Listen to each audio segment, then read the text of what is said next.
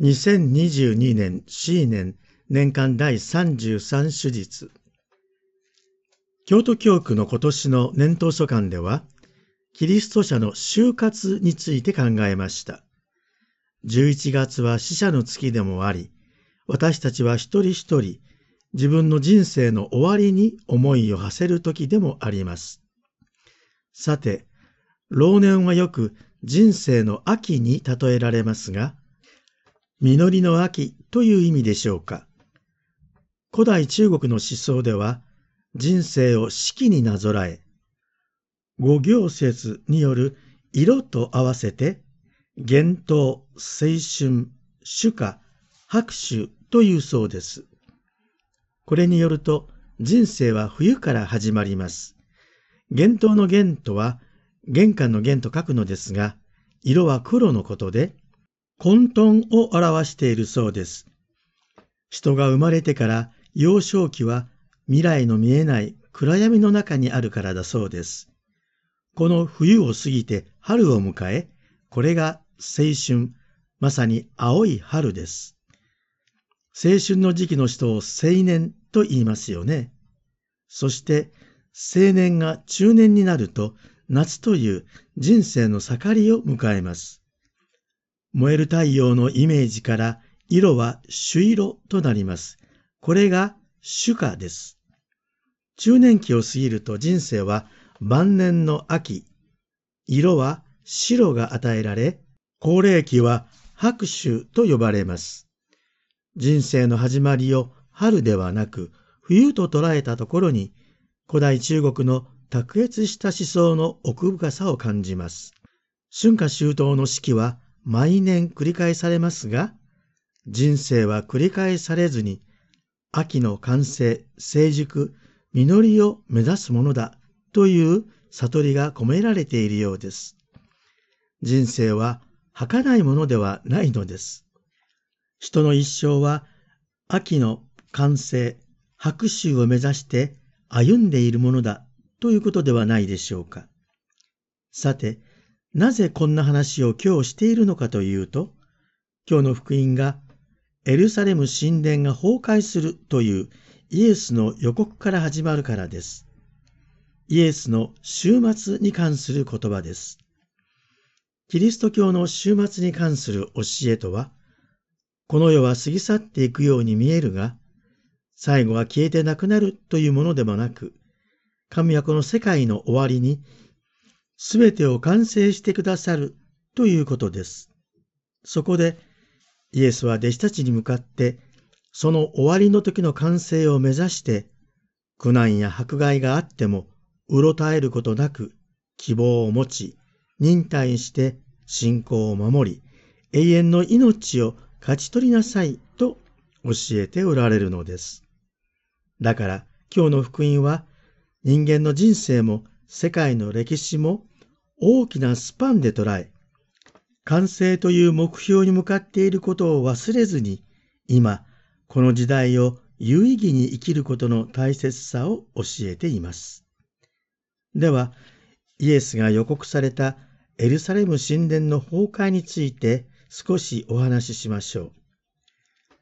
歴史の事実から言うと、エルサレムの神殿はイエスの時代の後40年後の紀元70年にローマによって破壊されました。イエスの神殿の時代は、すでに紀元前20年から改築が行われていて、外観はほぼ完成していました。神殿は金箔と白い大理石で覆われた豪勢なもので、日が昇り太陽の光が差すと、まばゆいものであったと書かれてあります。今日の福音は、エルサレムの神殿にやってきた巡礼団の人たちにイエスが話しかけるところから始まります。豪壮な神殿、特にその見事な石垣に感動している人々に向かって、あなた方はこれらのものに見とれているが、一つの石も崩されずに他の石の上に残ることのない日が来ると言われたのです。神殿の豪華さに感嘆している人たちにしてみたら、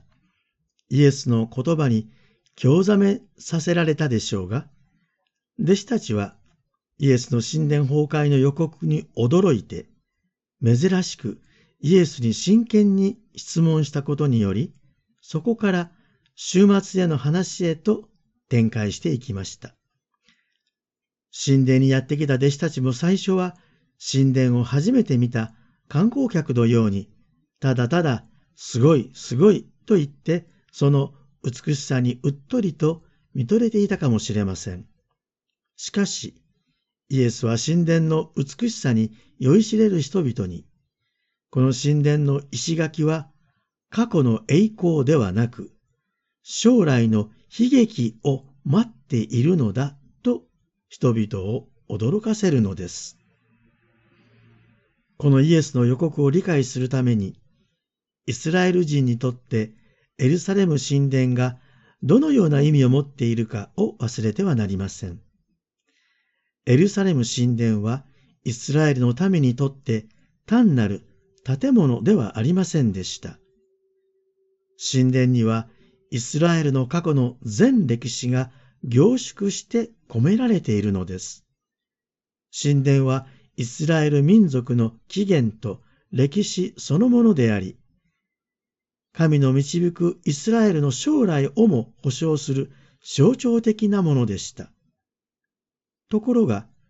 改築が続いていた神殿は、ローマの建築技術、石垣作りによって建てられ、豪壮であればあるほど、ローマに対する神のためのイスラエルの屈辱を表し、イスラエルの悲劇の運命の始まりを語っていたのです。多くの人々が未来永劫決して崩れることがないと思っている神殿が崩れる時が必ず来るというこのイエスの予言はそのことを暗示していました。つまり、イスラエルもローマでさえも滅びる時が必ず来るのだと。この世において絶対に確実であるというものは存在しないのだ。だが、確実なことは神のご計画であり、神の言葉だけが永遠であるとイエスは宣言されたのです。確かに、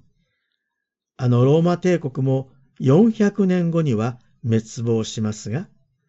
イエスの御言葉による福音は全世界へと広がっていったのです。イエスは、しかし世の終わりはすぐに来ないから慌てずに、天変地異に惑わされることなく、忍耐をもって神の導きを信じなさいと忠告し、最後に、あなた方髪の毛の一本も決してなくならない。忍耐によってあなた方は命を勝ち取りなさいと励まされたのでした。キリスト者は迫害の中で人々から憎まれ、裏切られ、殺されるようなことがあっても、神は必ず守ってくださる。髪の毛一本まで数えられておられる神は、私たちを必ず守ってくださる。だから大切なことは最後まで忍耐することだと励まされるのです。そうです。私たちも人生で辛く苦しいことがたくさんありますが、どんな困難に出会っても、この世の儚いものに身を任せず、忍耐をもって神への信頼を持ち続けましょう。人生の完成である、あの拍手を目指して歩んでいきたいと思います。